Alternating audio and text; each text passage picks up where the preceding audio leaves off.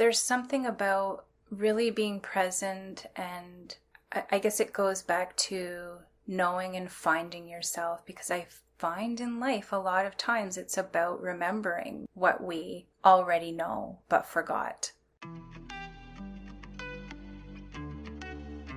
Welcome to Therapist Expanded, where we start a mental health revolution by living our dreams fully and freely beyond industry conditioning and taking every client with us, because we'll only take them as far as we've gone. So join me, your host, Erin Gibb, and my trailblazing guests and be revolutionary by expanding your mind and your life to your freest and fullest potential.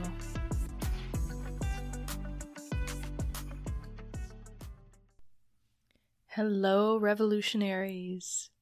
Today I am sharing my interview with the amazing Natalie McCrory.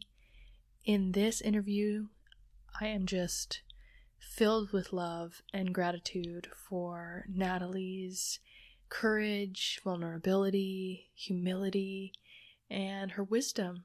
I hope you enjoy this episode as much as I enjoy sharing it with you. So, without further ado, here's my interview with Natalie McCrory. Okay, so Natalie, thank you so much for joining me.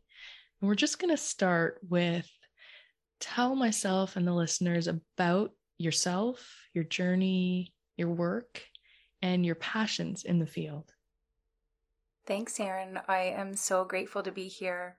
This is so exciting for me. And the first thing I would say is that I didn't prepare for today. I'm often a person who will plan and prepare for things.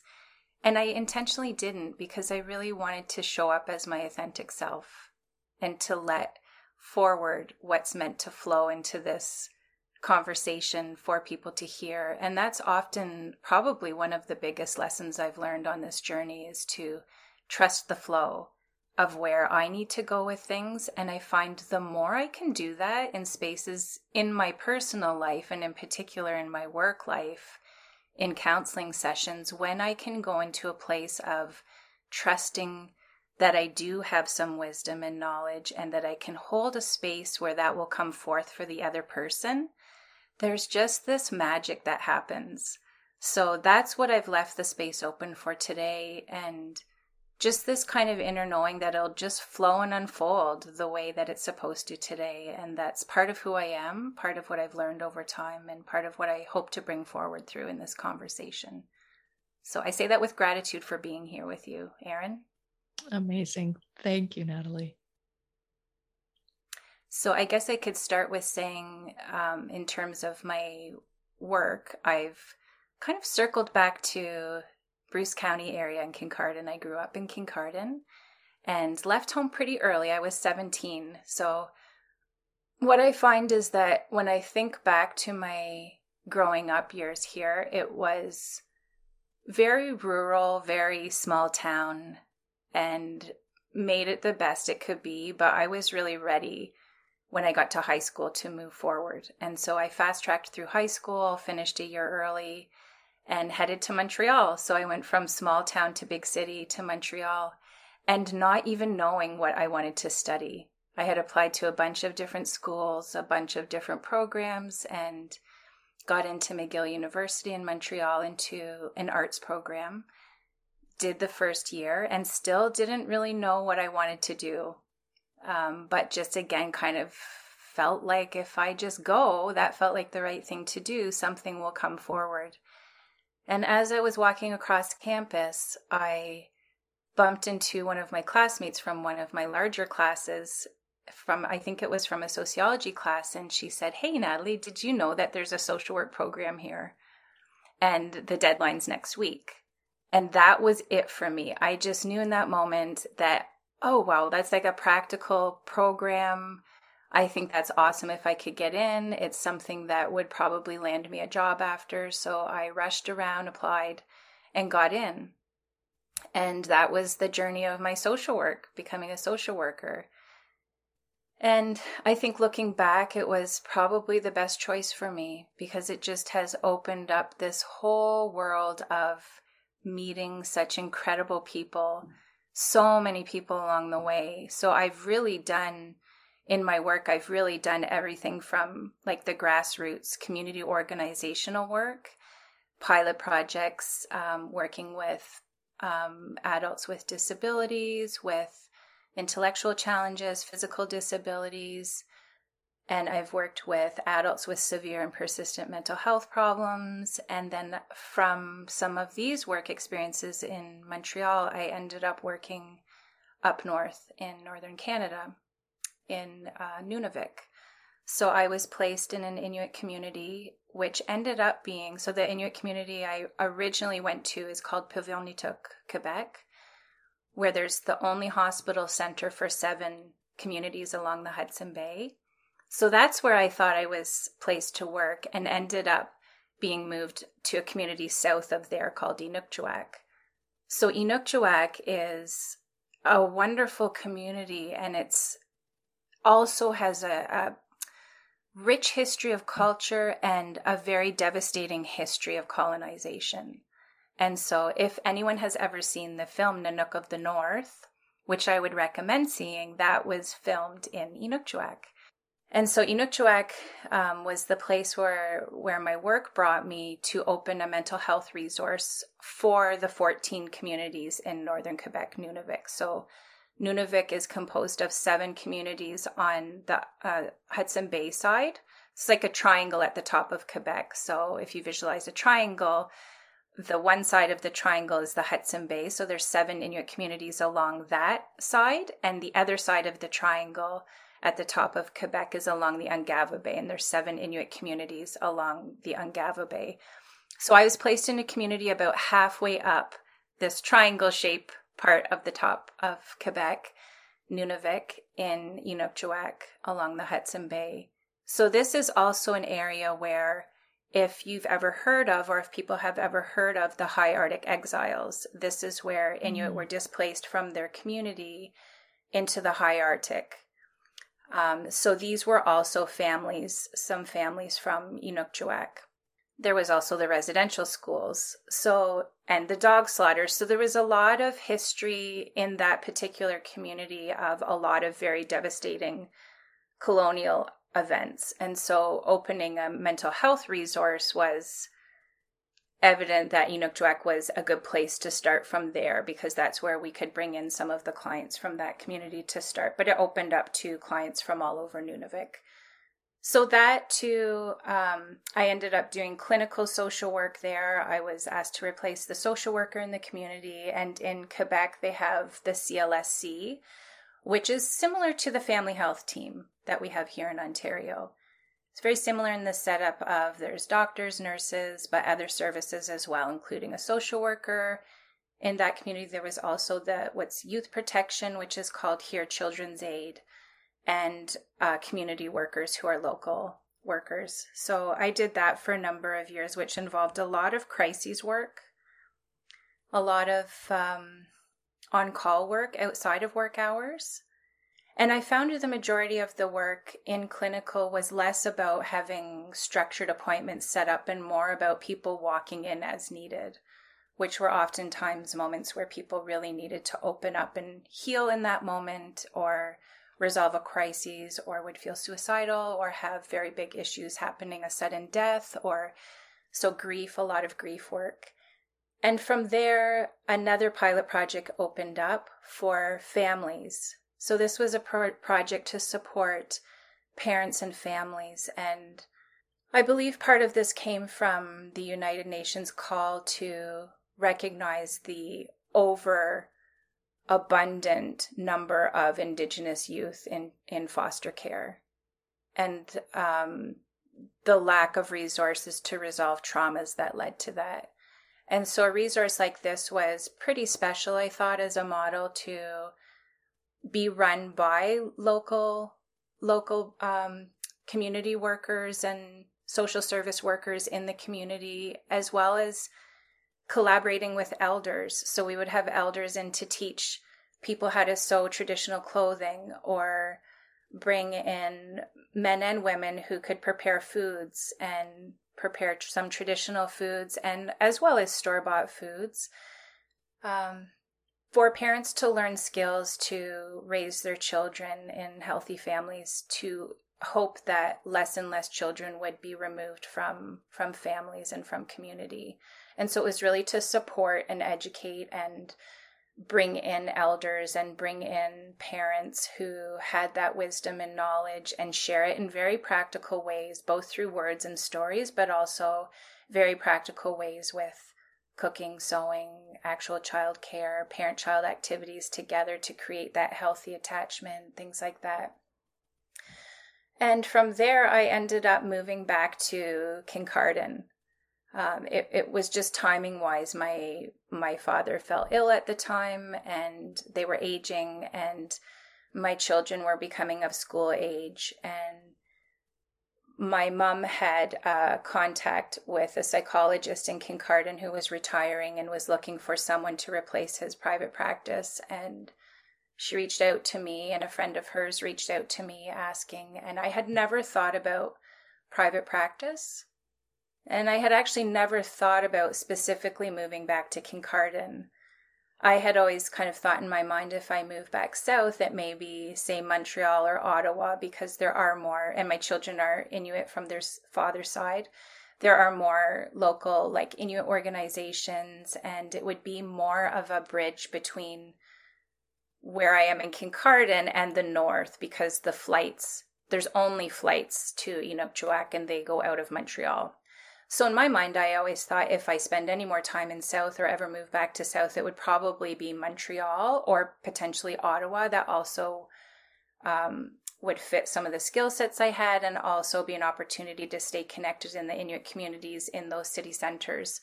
But as life brought it and as life unfolded, I ended up to circle back to Kincardine.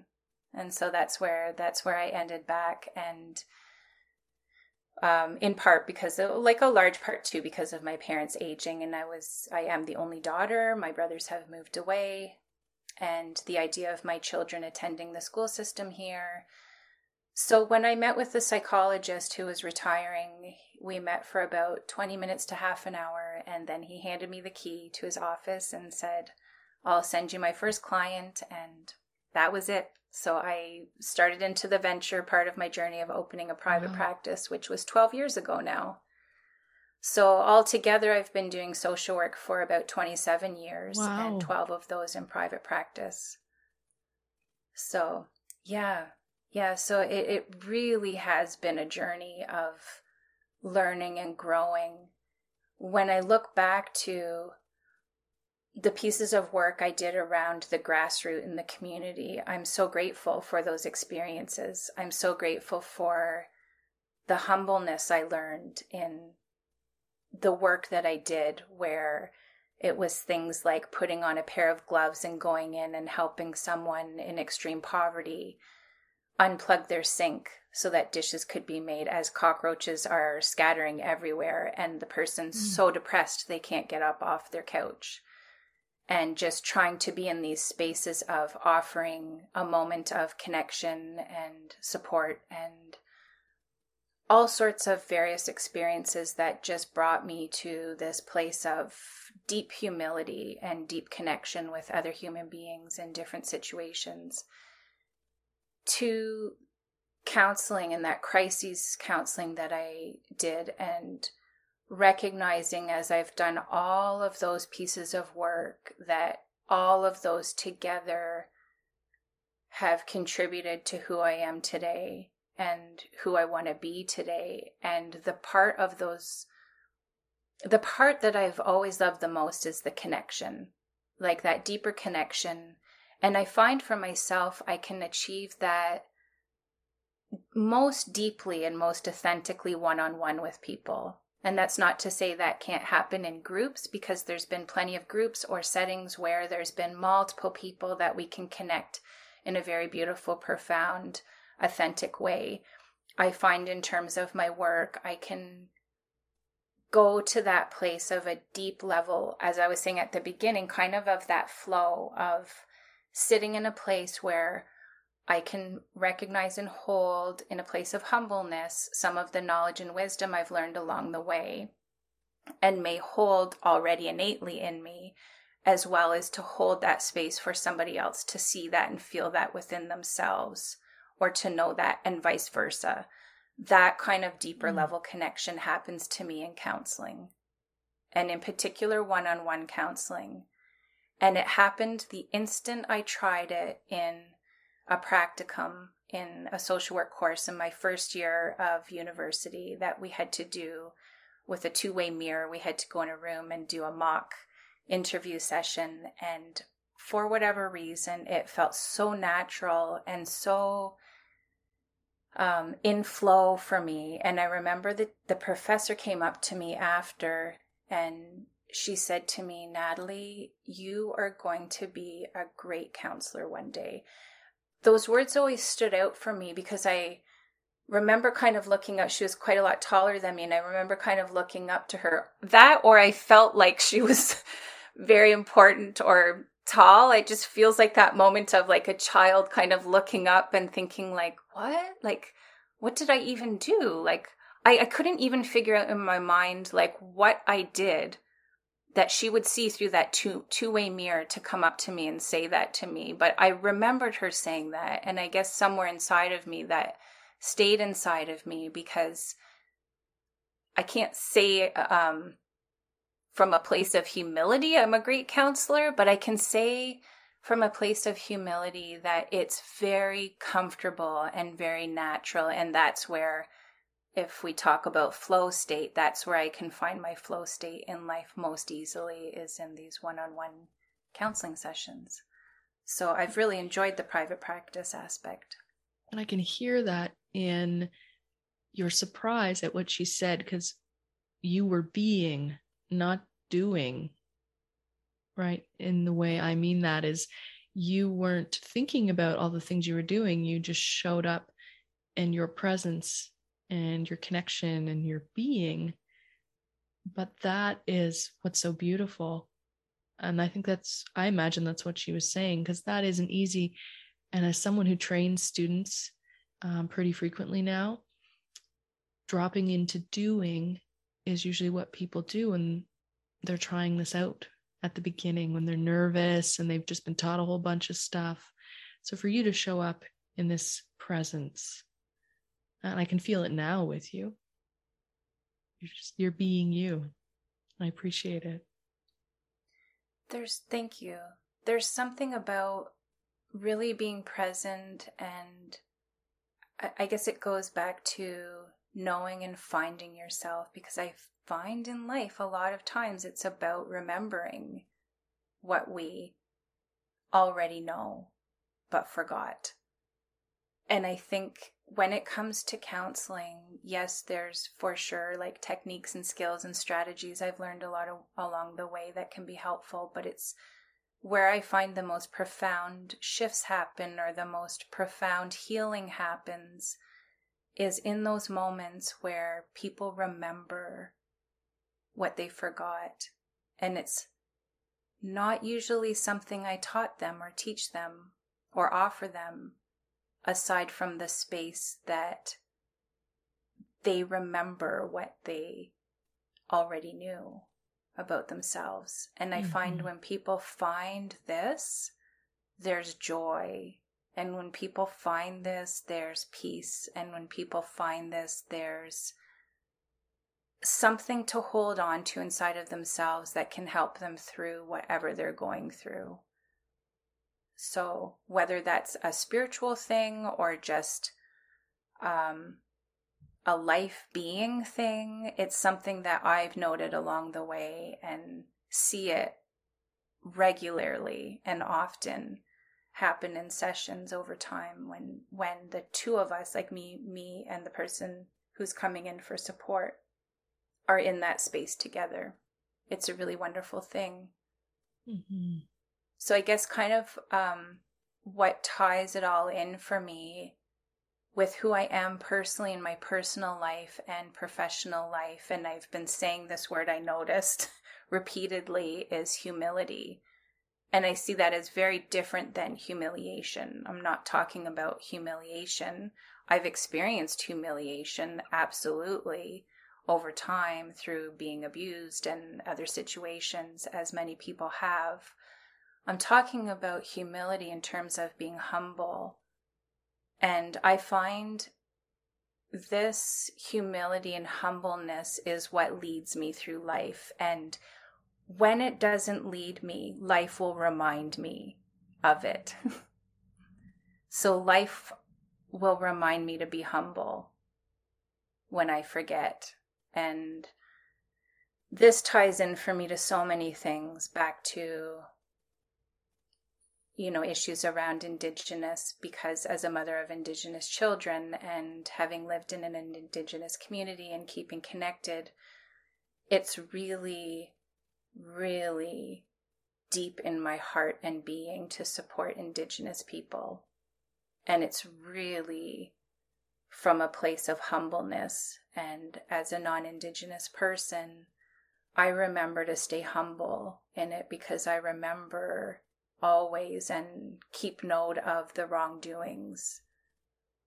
And always looking at then what can I do? Like, who can I be and what can I do to step forth to walk with Indigenous people and support and honor and respect. So that's a very, very deep part of who I am on a daily basis. It's something I think about often and reflect on often, and always looking within me and around me on ways to do that to support. And so I've brought that into my work. I do support some Indigenous people through my work. It's also in my personal life with my children and their family members, and always trying to make those connections in local community or workshops or trainings or supporting Indigenous businesses and in whatever ways that I can. And I know it's an unlearning and learning, as they say, it's unlearning different ways that I was brought up um, in colonization and learning new ways to be. And what I've learned from Indigenous people and the experiences that I've had I could honestly say in many ways that I mean this both symbolically and literally that times when I've been lost, I have found my way through Indigenous people. When I've been physically lost on the tundra, I had that experience of being physically lost and not knowing which way to turn because to me the landscape all looked the same. It did, and I couldn't I couldn't bring my bearing to know north, south, east, and west. And it was this profoundly humbling experience of, wow, the the people I'm with here know the land so innately and so like intricately that rocks and mountains and landmarks and where where we are north south east west by the stars by the where the sun is, by the earth, by the by the body of water nearby and I didn't have that or I couldn't reach that in that moment. I felt so lost and couldn't find north, south, east, west. I couldn't see through the fog. I couldn't identify which rock or which way to go. And and so finding my way and reaching back through landmarks or finding my way back to the tents. Um, I just had this deeper, even deeper level of respect for the Inuit, for who they are and what they do.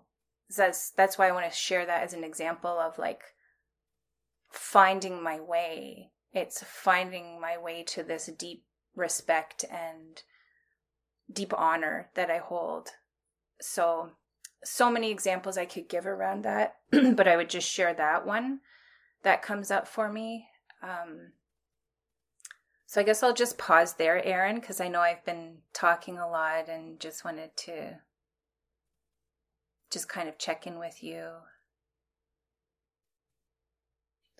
I'm very honored with everything you're saying. I got goosebumps multiple times and can feel the power of your words and having my own experience of living in the Northwest Territories, um, what kept coming to my mind was the concept of beginner's mind and coming in with an empty cup, right? I tried that and um, that helped me as well was to set my conditioning aside as much as possible, unlearning and then learning.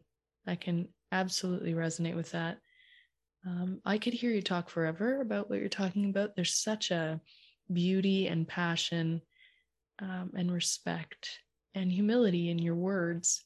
So I'm so grateful, Thanks, Natalie. And I'm, oh, you're welcome. I wonder if I might ask you now, given everything you said, um, the first question that I ask all guests, which is, what does mental health revolution mean to you?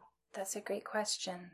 I I see such a change even in if I think about even in my private practice and I think about the number of clients. So I'm thinking back to clients who initially, when they would reach out to call, would often say things like, I don't want to have to call. I don't want to have to come in for counseling. Um, very, very um, concerned about like confidentiality or if people would see them coming in, like which door they could come in, if people would see them going in or going out. Often people might make remarks of like i'm really glad you're in a hearing clinic have your office in a hearing clinic that way people don't really know i'm coming in for counseling to now where people will reach out and say i've told all my friends and all my coworkers about you it's such a shift and i yes. feel like this is part of the mental health revolution is that people are less and less inclined to feel shy or shame around reaching out for help and more actually feel good about it and really kind of want to shout it out to the world to say, This is good. This has been good for me. You should try it too. Like, here you go. Here's some names. Go ask your doctor. So, that encouragement from people to spread the word around that it's okay, that it's okay. And I find just even in the 12 years in private practice, people are much more open to say when they reach out, whatever it is that they're dealing with. Like, I'm anxious, or I'm this, like, I'm depressed, I'm anxious, or I have trauma, I need some support. Are you available, or can you recommend someone?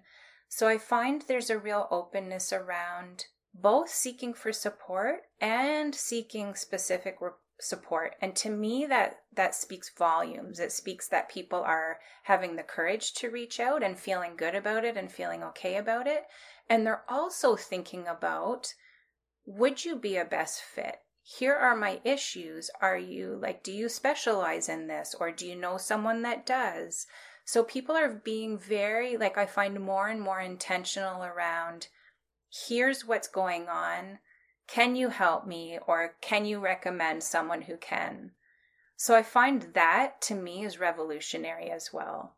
It really is. And even for myself, like at, when I think back to the beginning of my private practice, I was, especially in a rural area, I think there's a uniqueness in doing counseling in a rural area because I was very open to help whether children or couples or families or individuals in a whole range of different issues and over time have really realized that I can help most in areas that I have experience or have more training in and so I currently work more specifically with adults.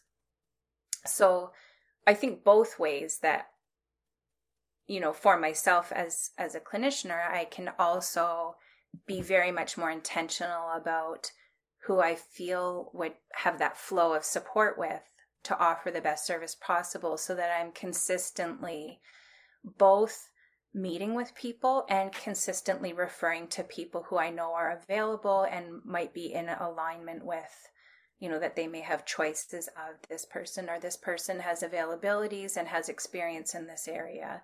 So that kind of branches into this um, flow of mental health revolution for me. And to add on the piece around that and i know we've we've talked about this before one of the things i'm very passionate about too is connecting counselors in private practice and therapists in private practice with each other.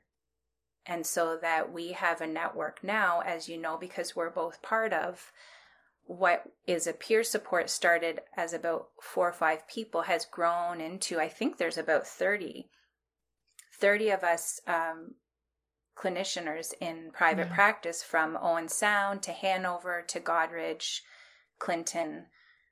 So it's, and Kincardine, Port Elgin. So it's branched and it's branched and it's grown. So that's how I see mental health revolution is stepping into support, stepping into community and making those connections that can help move forward so that we don't stay stuck in being alone. We don't stay isolated in whatever it is that we're going through, whether we're a client or a therapist. That the mental health revolution is really about that we are all connected and we can support each other and we can all be part of this community that connects together and brings us forward to yeah better mental health and a better health amazing yes uh, i can completely understand what you're saying and i could resonate with the destigmatization of mental health and the empowerment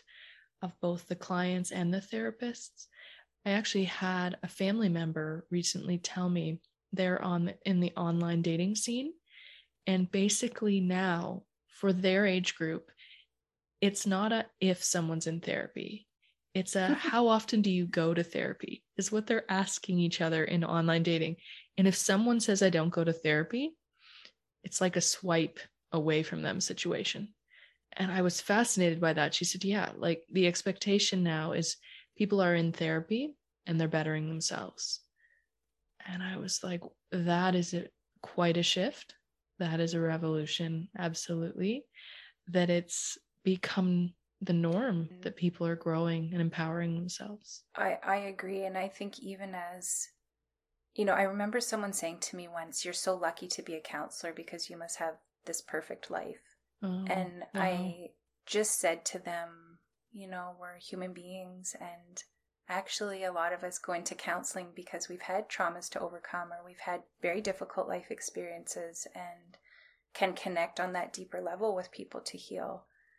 So, social workers, um, psychologists, psychotherapists, all sorts of counselors, nobody has a perfect life.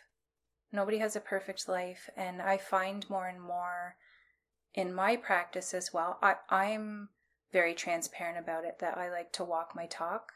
I've been in counseling of various kinds. Um, I've tried EMDR therapy because I am an EMDR therapist. I've done consistently life coaching, counseling, um, healing my traumas, working on all sorts of issues within myself because I want to be fully present for the people I support and for my family. I want to be present for my family. I want to be present for my community. And when I have unresolved wounds and unresolved issues, I'm not going to have the perspective fully that I can or be in a place emotionally that I can be if I'm not doing my own work, which a part of that work for me is doing my own therapy, doing my own counseling. And I find more and more, even in my practice, a decent amount of people I support are other therapists, other EMDR therapists, other therapists, because I think a lot of us are recognizing that it's so important in doing this piece of work. It is part of the revolution. It is part of that positive ripple effect that if we are to fully help people, we need to work on ourselves. Just like how I was saying with my deep passion to honor and respect Indigenous people, I need to heal my wounds as part of that. I need to do my work. Part of my doing my work is learning about the history, learning about the beauty of the culture and the strength and wisdom of the culture, but it's also doing my work is healing myself. It's healing my traumas, it's healing my wounds, it's working on myself always so that I have an open heart and an open perspective to. I always love to you know, I've learned this through both the smudging prayer. I always I also learned this when I was brought up as a Christian, that idea of having the eyes to see that I want my eyes to be open to see what I need to see, and I want my ears to hear what they need to hear, and my mouth to speak what it needs to speak, and also to be quiet when it needs to be quiet and listen, and my heart to be pure. And to get to these, I need to heal my traumas and I need to heal my wounds because those cloud those, I find. They cloud all of those when I'm in a place of pain or a place of hurt or unresolved things in my life. And so I've learned the more I can work on those and heal those, the more I can start to see what I need to see. It's not always easy. It's not always easy to have full awareness or to hear things that can be truths and hard to hear, or be able to speak what needs to be spoken, or be quiet when we need to be quiet. It's not always easy, but we need mm. to. We need to step into that truth. We need to see and hear and speak truth. We need to if we really, really want to continue a real mental health revolution.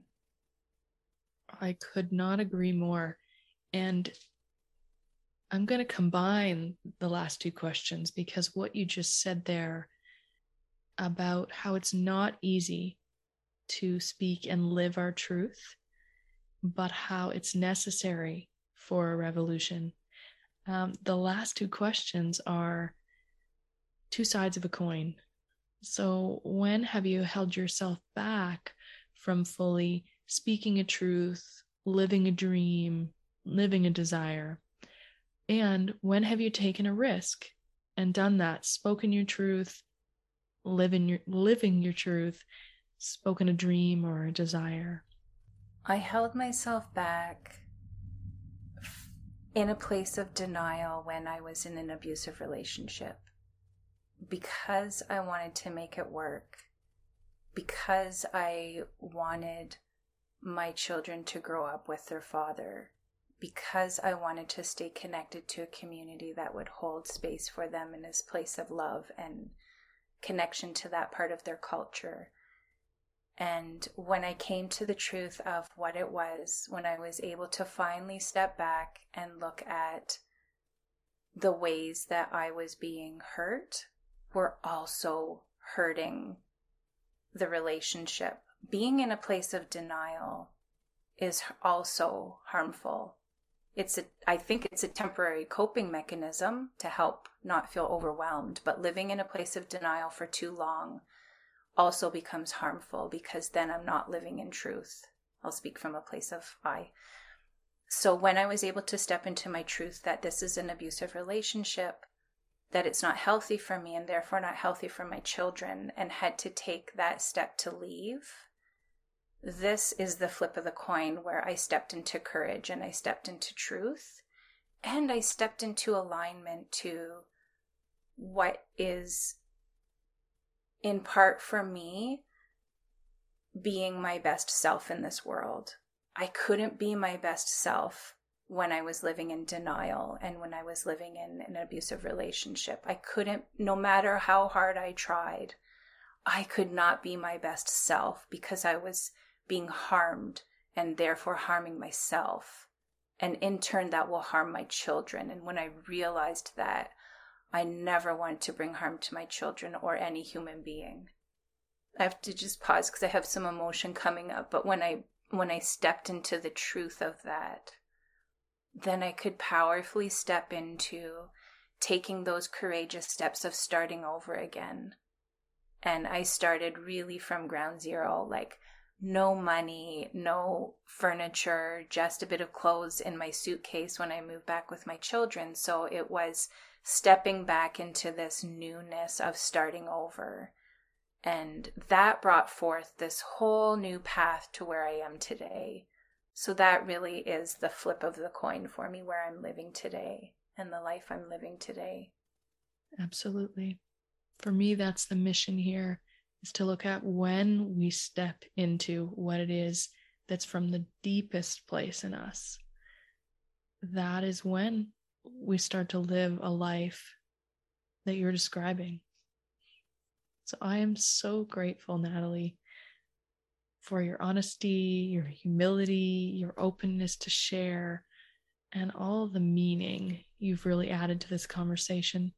I'm very grateful, and I'm wondering if there's anything you'd like to say as parting words for the audience. I would just say what I've learned probably more recently as these like it's a journey of learning these life lessons. And i would say first of all i want to reassure that my children are doing wonderful and they stay very connected to their community. They're there right now with their father in the community. And they're doing really really well. I, I wanted to say that first. Um, they're living between the two worlds and the best of both worlds i think. I wanted to say that first and i think the other part i wanted to say was thank you to you for creating this space and to each and every person listening to this because it really feels right to share these things in a hope that it has a positive ripple effect and that others will be able to do that as well because every person is important and every person's voice is important and every person's journey is important.